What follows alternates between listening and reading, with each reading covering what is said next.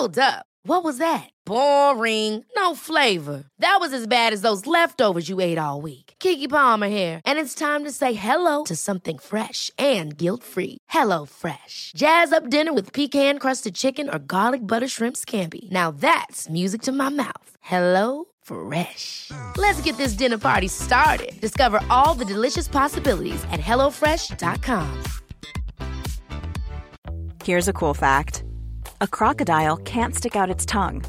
Another cool fact you can get short term health insurance for a month or just under a year in some states. United Healthcare short term insurance plans are designed for people who are between jobs, coming off their parents' plan, or turning a side hustle into a full time gig. Underwritten by Golden Rule Insurance Company, they offer flexible, budget friendly coverage with access to a nationwide network of doctors and hospitals. Get more cool facts about United Healthcare short term plans at uh1.com. Ryan Reynolds here from Mint Mobile. With the price of just about everything going up during inflation, we thought we'd bring our prices down. So to help us, we brought in a reverse auctioneer, which is apparently a thing. Mint Mobile unlimited premium wireless. Ready to get 30, 30, bit to get 30, bit to get 20, 20, 20, bit to get 20, 20, bit to get 15, 15, 15, 15 just 15 bucks a month. So, Give it a try at mintmobile.com slash switch. $45 upfront for three months plus taxes and fees. Promo rate for new customers for limited time. Unlimited more than 40 gigabytes per month. Slows. Full terms at mintmobile.com.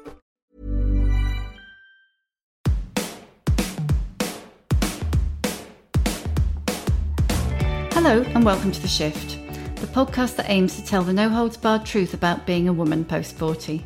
Created and hosted by me, journalist and author Sam Baker. This week's podcast comes to you from a basement by the Thames, with a dog quietly farting in the corner. But this is not just any dog. This dog is Wolfie Spicer, the subject of Lost Dog, his owner stroke human slave Kate Spicer's tear jerking memoir come love letter. It's also bloody funny and brilliantly, beautifully written. I listened to some women of my age, and it was like they never, people never sh- fucking shut up, constantly, constantly on at them. When are you going to have a baby? This, that, and the other. I saw people sort of pick it up with me kind of delicately and awkwardly. Ah, the baby debate. There is no one better than Kate to talk about the way child free women are stereotyped. There's also swearing, and chemicals, and not just the hormone replacing kind. And as you'll hear, midlife women have a lot to swear about.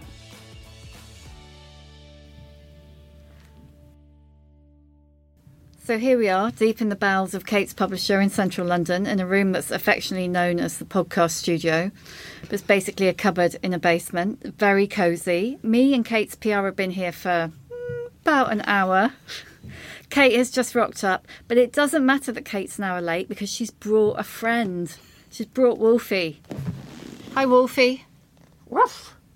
He doesn't actually. He doesn't. He doesn't bark. He doesn't do anything. But um, take my word for it. Wolfie is here and he's looking very alert. Kate. Hello. Hello. This is weird, isn't it? Kate and I have known each other a really long time because back in the day we both worked on Minx together. You were my boss, I was her boss. Yeah. and um, I was. I hadn't worked very often, very often in my life, and was Kate's a born freelancer, shall we say? yeah, born free lancer. yeah. Uh, to the point where I don't even know how to dress to go to an office anymore, and I avoid any meeting that might take place in an office. That's fair enough. I get that. So, Lost Dog, it's a book of two halves, really, isn't it? The first half is about being a girl about town. I don't want to say aging, Yeah. oh my god. But the, the aging age- started twenty years ago. aging girl about town. Yeah. Um, and getting a dog. And the second half is about losing the dog and finding the dog. Yeah. But there's a fair amount in there with your family talking about how Wolfie is a baby replacement. That comes up so much when I was doing press for the book. The Telegraph made it their headline that it was a replacement child. The Mail online, uh, the headline was basically like, you know, woman finds happiness by finding baby replacement dog.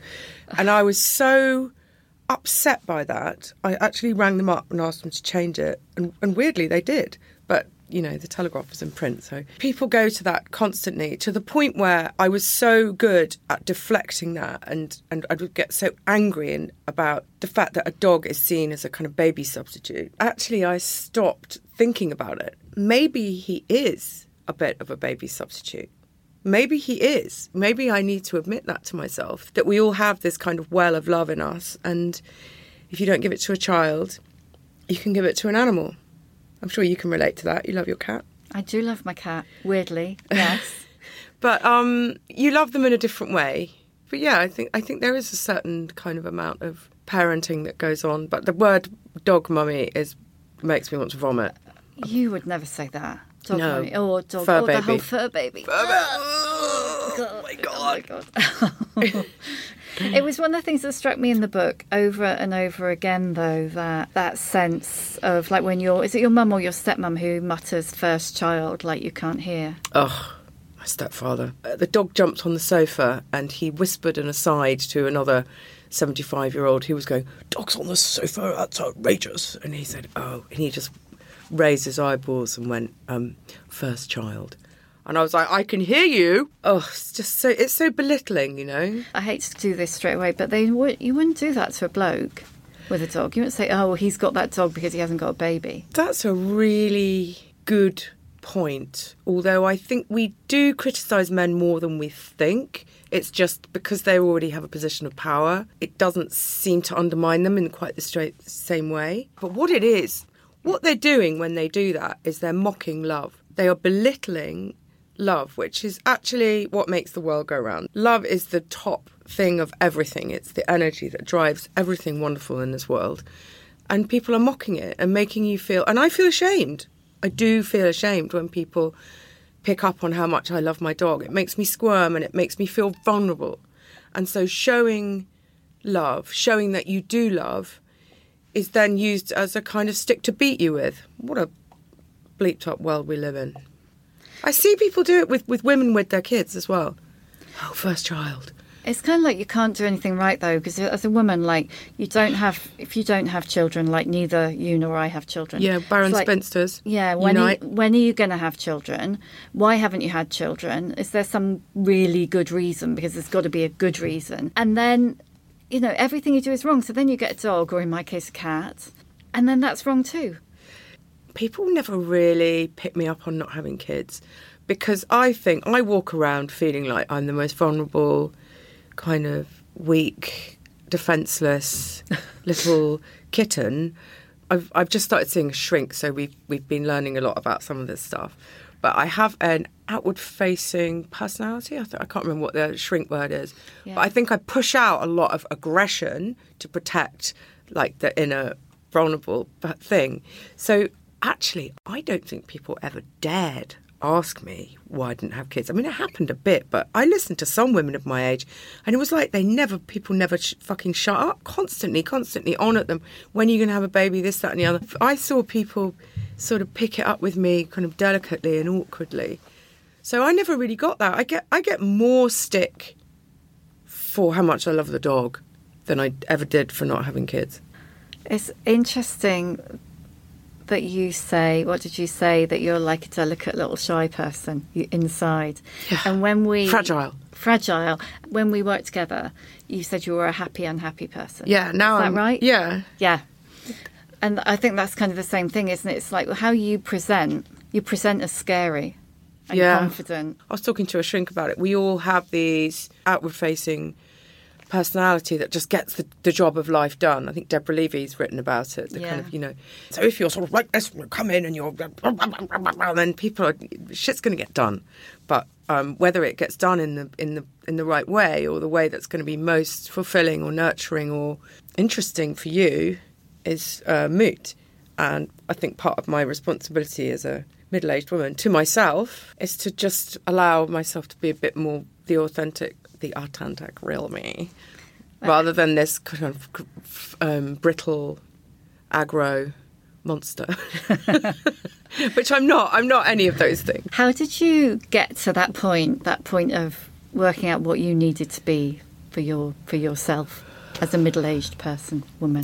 Well, it's a it's a, a work in progress for sure, and I'm going to be really honest with you. Actually, I did some therapy, and then I did some really, really, really strong psychedelics in very kind of controlled environments at first, and then I went to Peru, and it was a slightly less controlled environment, Um, I did them. I've done them on ten, I think ten occasions now, and that stuff brought the truth to my lap, dumped it in my lap. I lay in the fetal position for many hours and felt sick and hated myself and purged myself of a lot of self-loathing. And who I want to be as a middle-aged woman is just comfortable with being me and not hiding behind an identity that suits the people around me or I like the or I like the look of. I mean, if I like that identity of um, being the kind of brusque, get the job done, aggro, rock and roll spinster, then fine, you can be that. But if that's quite far from who you really are inside, then life's going to be quite tiring. And when you are just yourself and you're grounded, life is just great all the time. Even when it's shit, it's great. And that's been just a, a, a phenomenal epiphany for me and totally life changing. And I don't know that the really, really strong psychedelics, which I took in very, very safe environments, by the way, I don't know that they're entirely, entirely where I found my truth, if you like. um, but it was part of it, and I kind of went through a late forties journey of self-discovery. The dog was a big part of that, really big, because the dog arrived, and I, ga- I gained structure in my life. I, I had to get up in the morning. I was in nature. In nature is so important connecting to who who we are. So the dog brought me into nature. The dog allowed love to rise in me. I sound like I'm from California. Yeah, you do. You sound really woo woo. Yeah, but I really the dog allowed me to feel love and mm. and giving and receiving love is a really big part of being a human being. So the Do dog think- started a really important journey for me. Oh my god, I just used the word journey to describe my life. Oh and Oh you did God. it seriously as well. Yeah. Pre Wolfie, you struggled with that, that you were worthy of love. I think we, many, many, many, many of us struggle with mm. that. And it's why a lot of relationships fail. And I think sometimes, even if you think you're worthy of love, the person you love won't let you love them. And that is really complicated. So we're just surrounded by people who don't think they're worthy of love, who things happen in your childhood and. You know, psychotherapists, shamans, doesn't matter. Everybody looks back to what was that wound that wound? Oh my god! that wound. oh my Oh, god. you didn't like. Used to be like you'd swallowed a self-help manual. no, but because you're born, you're born this beautiful, open, loving, deep breathing, fully nourished being, and then you're just damaged by life. Yeah, it's like you've got that. Um, they fuck you up your mum and dad poem in the book. I mean, it's just that that poem taught me more. It, it that poem is worth more to me than most of the psychotherapy I've ever had. They do fuck you up. It doesn't matter how great your parents are, they fuck you up, your mum and dad. They never mean to, but they do. Because they define who you are. But you can take a lot of that back and rediscover yourself. I think it's really fascinating. Um, it really interested me you, that you said just now that you feel at a point like no matter how shit things can be, because I felt like that this year, that it's been a really, really, really shit year for me, but I still feel better than I kind of ever have. About no matter how crap it is, what nobody tells you is that you get to this point in your life and actually it's no matter how hard it is, it's still better than it ever was. But you need, I do You need to have think, worked it out. I think some people grow up a lot happier and they don't have that stuff that's holding them back from just living a big, full, happy life where they smile a lot. Do you know any of those people? Yeah, I do. I do know happy people. Uh, I do know happy people. I think, but I, th- I think some people don't have to do the work, but I think you do have to do the work. And I, I went on a, a doing a piece recently about the Wim Hof method. Do you know about that? So Wim Hof is the Iceman, and it's all about you know packing yourself in ice and conquering the cold and controlling your breath. And the guy who was taking the course, we were up in the middle of nowhere, off grid in um, in Scotland, was really kind of doer and taciturn and intractable and I just could tell he couldn't bear me. This sort of you know frivolous London media person turns up, and uh, we would just you know we we talk, we all we all talked quite a lot, and I and I said something like, "God, the work never ends," and he went, "Absolutely, Kate, the work never ends." and so this kind of gristly, sinewy, hundred percent man was he's basically talking about the fact you need to work on yourself and work on your life all the time. I mean, not every minute of every day, but you can't just sit back and let life happen to you. You have to be this really engaged, strong, and insightful insight into yourself. What I see a lot in people is that as they get a bit older, they become very comfortable with who they are. And actually, who they are is a bit annoying, a bit of a blowhard. they know it all. I mean, I see that in myself. It's painful. Like when I see that in myself, I'm like, oh, shut up. You don't know everything. So yeah, we need to check ourselves all the time, but in a totally brilliant, loving way, like oh you and laugh at yourself, not kind of beating yourself up and hating yourself, which is what I would do in you know in the days when you and me were working together in the late nineties when I was doing. When we were both car crashes in different ways. I. Yeah, I mean, I was a car crash with a pint in one hand and a rap in the other. I mean, oh God. I'm just going to get this out there now Yeah. because Kate loves me mentioning this. When we worked together, Kate set fire to the office. But that was because I was working so hard. Yeah, it's true. It wasn't because I was like smoking crack or anything. I worked till midnight and I was burning scented candles. We, I think, uh, two years earlier, we would have been allowed to smoke in the office. Probably it was Yeah, that in- yeah, that, olden times. Yeah, that's that's how long ago it was. Yeah, yeah, it was ye old days. And I was working late and I lit a scented candle and just chain smoked in the office. I mean, can you imagine A, chain smoking or B, doing anything like that in the office? No. And no, then I no. left the bloody candle burning, all, all those fags, and I, I left the candle burning. And it was the most awful thing ever to come in and just see this black hole where my office used to be. and it just and been you decorated. and you sitting there with tears in your eyes. You weren't you weren't even angry. You were worse. You were disappointed. Oh no, that makes me sound like your mum. Uh, no, it was like, what have I done to this woman who took a chance on me? Oh wow. Oh no, the whole thing was awful. The whole it was like a really, really shit year of my life. Nothing Yeah. to do with you. Well, there It was, was Jinx, that poor magazine.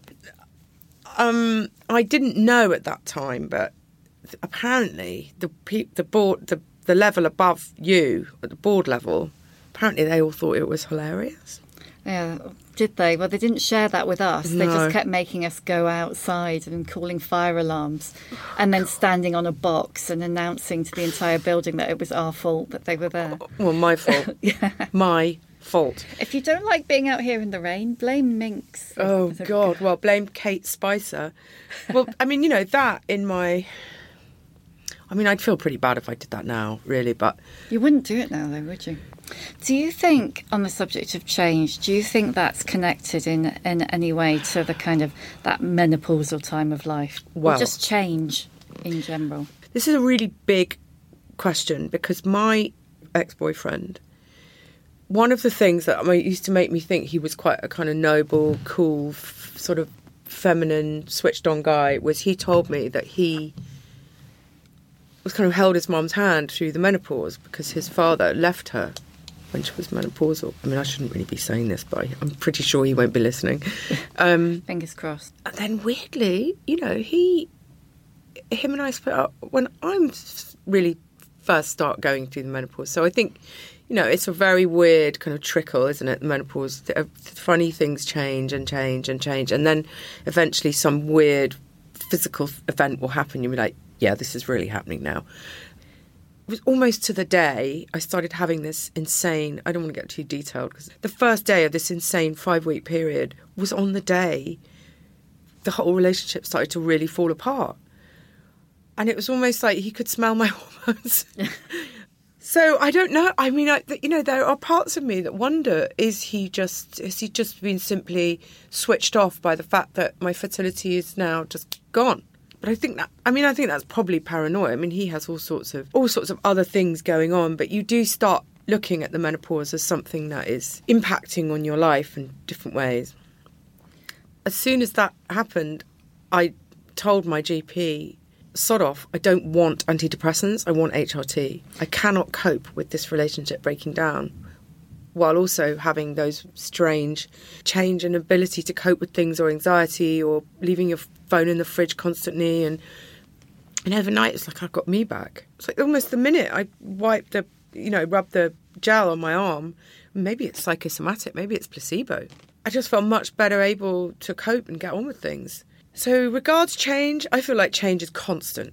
I think our hormones fluctuate loads throughout our life. I think change is constant. And I think that hormonal change was happening gradually and then it suddenly became something that was wasn't just about change. It was about something that was really making my life complicated. And once and I knew there was a solution, so I just slapped that gel on. I felt I felt the menopausal changes. I've seen slight changes, but they were kind of a natural course of events.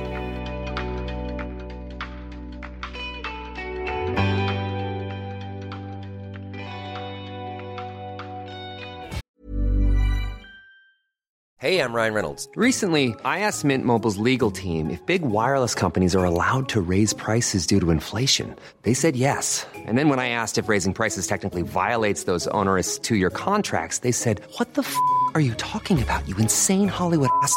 F- So to recap, we're cutting the price of Mint Unlimited from $30 a month to just $15 a month. Give it a try at mintmobile.com slash switch. $45 upfront for three months plus taxes and fees. Promo rate for new customers for limited time. Unlimited more than 40 gigabytes per month. Slows. Full terms at mintmobile.com. Ever catch yourself eating the same flavorless dinner three days in a row? Dreaming of something better? Well, HelloFresh is your guilt free dream come true, baby. It's me, Keke Palmer. Let's wake up those taste buds with hot, juicy pecan crusted chicken or garlic butter shrimp scampi. Mm. Hello Fresh. Stop dreaming of all the delicious possibilities and dig in at HelloFresh.com. Let's get this dinner party started. Even when we're on a budget, we still deserve nice things. Quince is a place to scoop up stunning high-end goods for 50 to 80% less than similar brands. They have buttery soft cashmere sweaters starting at $50, luxurious Italian leather bags, and so much more. Plus, Quince only works with factories that use safe, ethical, and responsible manufacturing. Get the high-end goods you'll love without the high price tag with Quince. Go to quince.com slash style for free shipping and 365-day returns. And have you felt like you've been age shamed at all? I age shame myself constantly. How does that manifest? I, you know, when you wake up and you feel really, really good about yourself and you just see you at 30 in the mirror and you just think you look fantastic. And actually, that's all you really need that bit of swagger and you go out in the world. Because I think most beauty does, most beauty comes from within. And only very, very unpleasant men are attracted to purely good looking women. I think most men with any texture or interest to them, looks is only a small part of what they're but I age shame myself constantly because when it, it, when I notice the collagen is gone, that uh, that hurts actually. That does hurt because the change in texture in your skin. My brother said to me once, and we have been up really late, but I was I was just I was just leaving his house and um, he was just shutting the door, and I went, "Hang on a minute," and I wanted to ask him something, and he went, "You look just like Aunt Anne," and just shut the door. Oh like, oh. my god! Oh no, it's fine. We, that's the way we communicate with each other. It, it, it was fine. It was it wasn't a horrible thing. But my aunt Anne is it's just is beautiful, but she's eighty five. it's not about wrinkles. It's about the changing way your skin folds because there isn't the collagen to kind of hold it out. And the same with the texture of the skin on your legs. And whenever I see that, my heart sinks just a tiny bit. But I, try and sort of live with it. If, if you want to go back to California speak, I like to sit with it. I like to sit with those uncomfortable feelings. You know, no, I don't think anybody truly loves and embraces losing their youthful bloom. But I think lots of people embrace just life's a bit more joyful when you're a bit more comfortable in your own skin, even if that skin's slightly disappointing. Are the people age shaming me? Again, I wonder if it's a little bit like the baby thing. I wonder if people maybe don't dare. Because I don't feel like I've been age shamed, but I see a lack of interest on the part of female editors, I might add, in mm. hearing my story on an ongoing weekly basis because it's much nicer to hear a story from a girl whose face looks pretty, which is fair enough.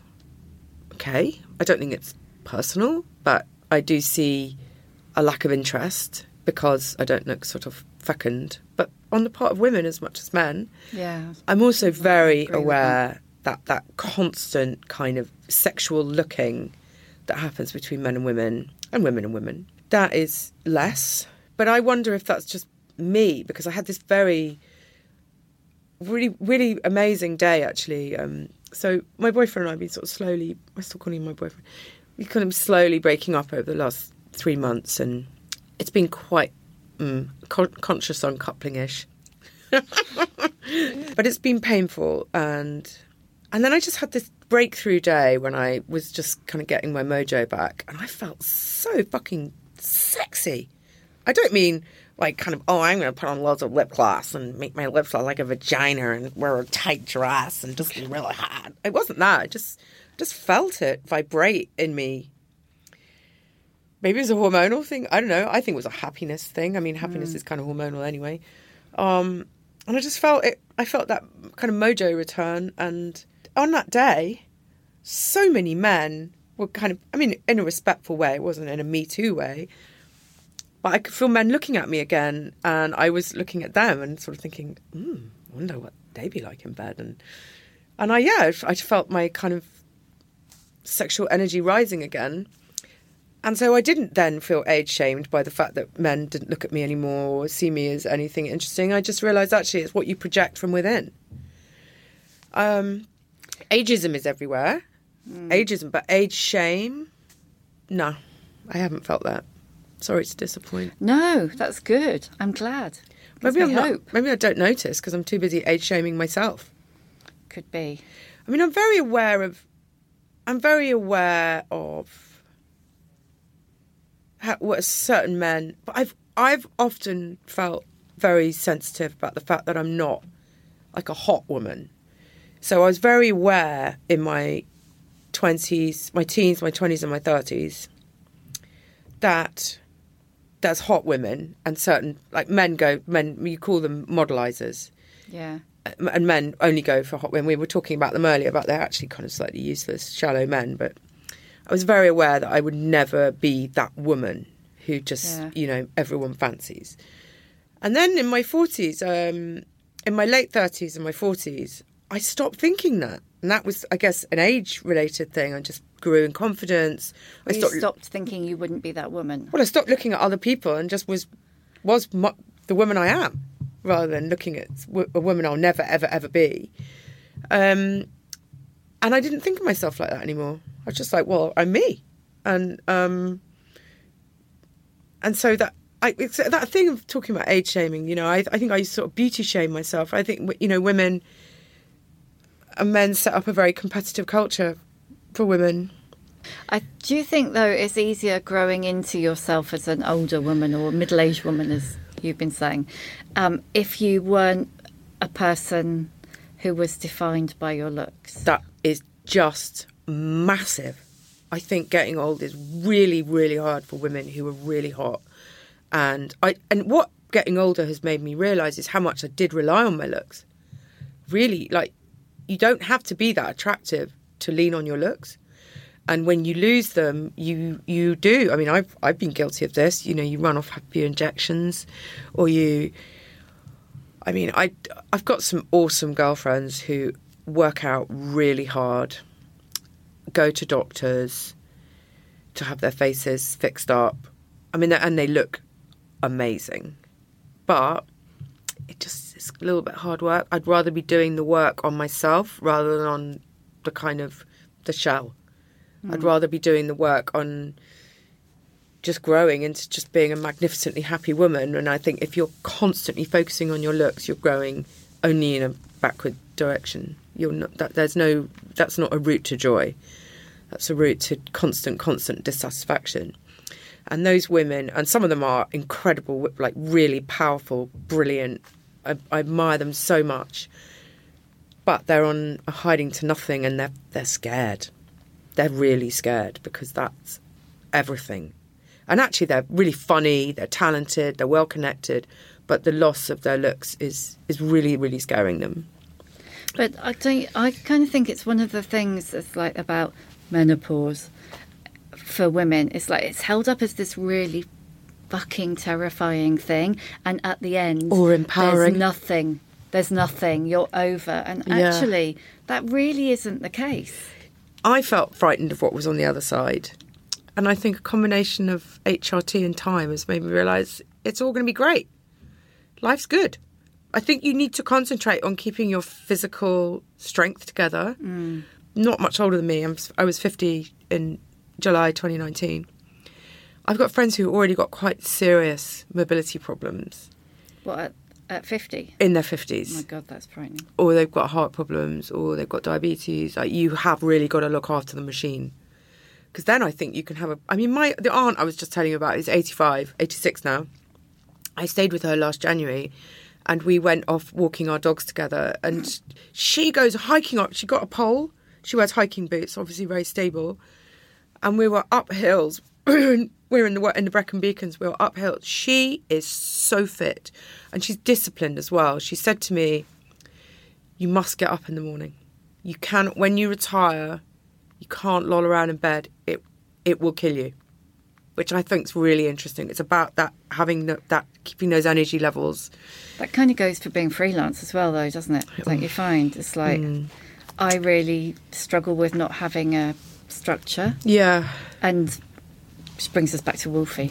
Wolfie gave you that you've got to get up structure. yeah. I mean, to be honest, if you read the book, there are quite a few hangovers in there. When Yeah. Wolfie was a noble, noble boy and locked his bladder down.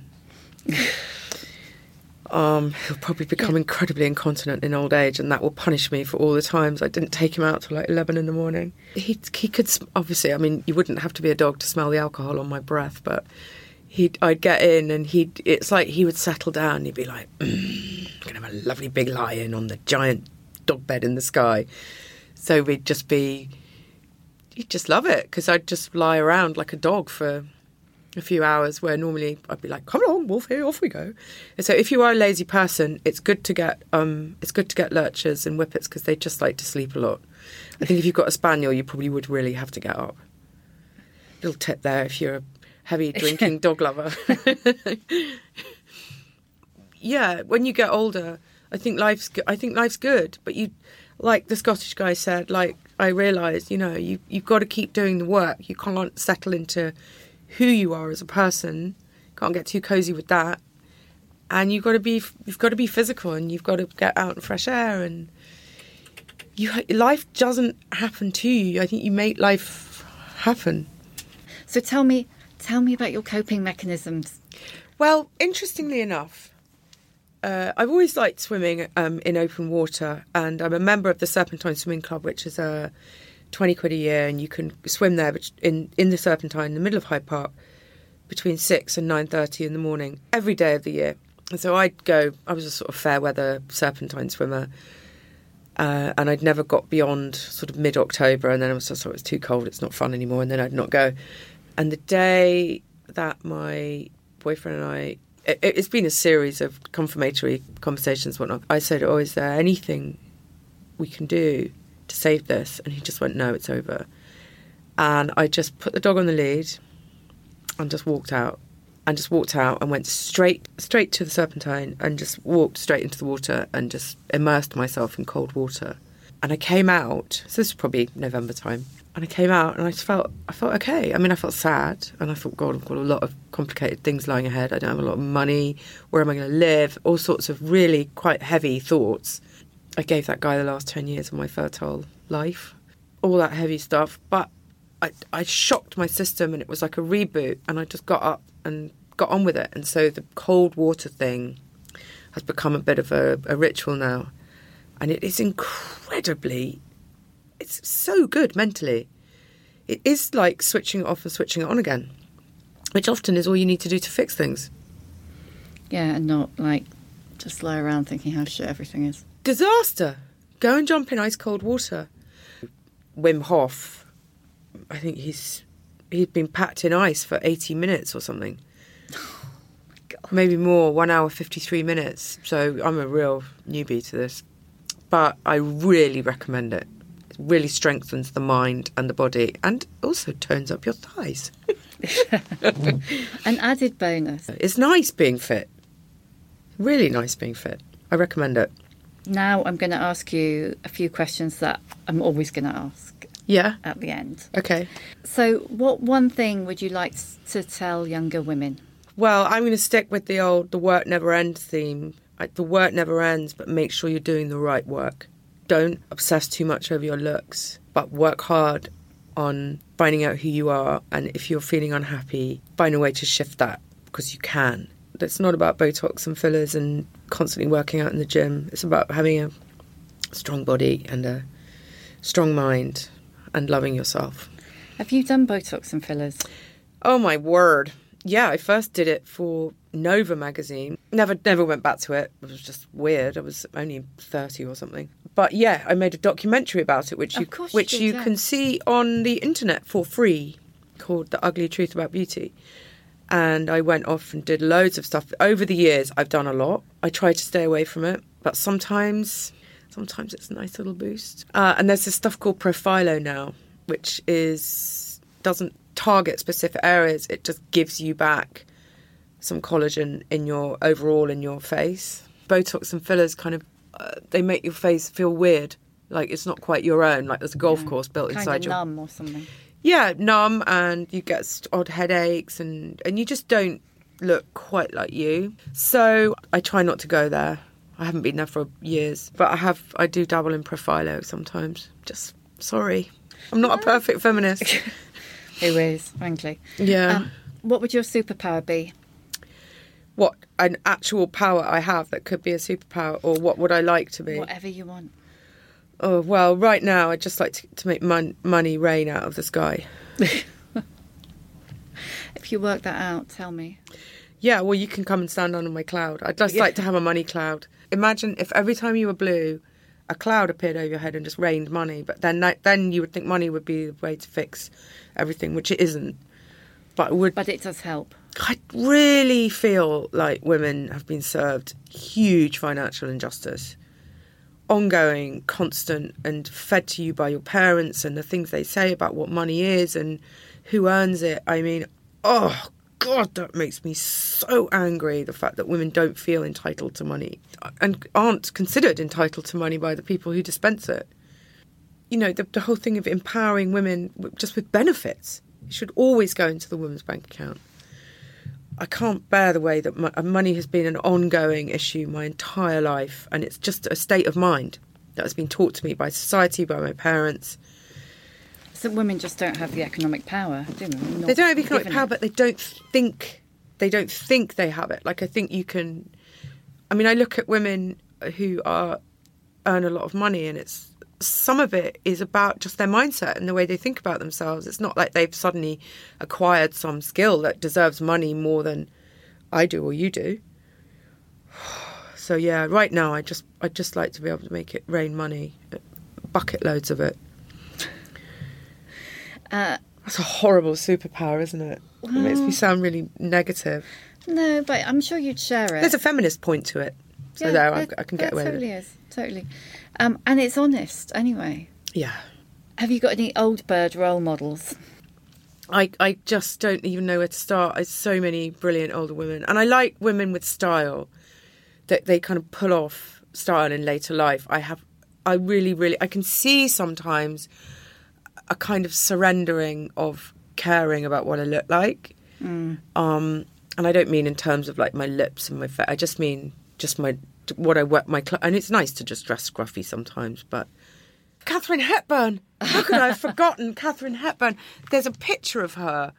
Oh my word! I must post it on Instagram about once every six months. There's a picture of her, and she's got quite old lady hair, a bun. She's wearing some beige trousers and a pair of really beaten up old New Balance trainers. That is what I'm. I'm going to manifest that life. It's like stylish and comfy and Really battered trainers, yourself. though. I mean, I really That's love good. old trainers. On, on old trainers on a 75 year old woman. Katharine Hepburn. Yeah. Um, and lastly, How many fucks do you give? Oh well, now I'm single. I just don't know. um, oh, I do care. I do care about. Um, I do care about things. I'm not like I don't give a fuck, but it is good to sometimes say to yourself, "I don't give a fuck." Like when you think about what other people think, or it's good to say it out loud. I don't give a fuck. It does. It does help you recover from a sabotaging from another person or something. Even if it's not true. Uh, It just feels like another pressure, doesn't it? You're not allowed to give any fucks. on top of yeah, it's a else. bit. It, I think it can be a little bit try hard, a little bit inauthentic, little bit of a t-shirt slogan, but it does help to say it, and it's a bit like smiling. You know, they do say just by smiling you can make yourself happy, and maybe just by saying I don't give a fuck, you can perhaps give a few less fucks. That's a lot of f words. That's all I'm godmother to about eight children. That's just what Oh, happens dear. when you don't have any children. People give you theirs and they hope you'll buy lots of presents. Yeah, give them work experience. And what is what's next after Lost Dog? Well, I'm trying to um, get this next book together, but I'm also just trying to firefight and make money and survive. And that means journalism. So until that money cloud comes over, uh, I'm just writing for money, which is all I've ever done, really. I just now I've got you here and it's in public. I do want to apologise for burning the office down. I didn't know, I did know it was a really tough time for you. It's okay. I've like dined out on that for the last twenty years. It's Yeah, fine. yeah. It's a, it's it's a better story than if say my boyfriend worked in an office where someone would come in at the weekend and smear excrement all over the executive toilets. No, Yeah, so I, I at least I didn't do that to you. no, no. You didn't do that. Such a man thing to do, isn't it? yeah, Yeah. yeah. That's really aggressive, unpleasant thing to do. Yeah, all I did was forget to blow out a scented candle. And burn down the newly decorated office. No, there was just a hole where my desk was. The, the office was fine. On that note, Yeah. thanks, Kate. Thanks, Sam. Thank you for listening. I'd love to hear your feedback. You can reach me on Twitter at Sam Baker and Instagram at the other Sam Baker using the hashtag The Shift. You can hear a new episode of The Shift each week on Acast, Apple Podcasts, Spotify, or wherever you get your podcasts. If you like what you hear, please do rate and subscribe because it really does help other people find us.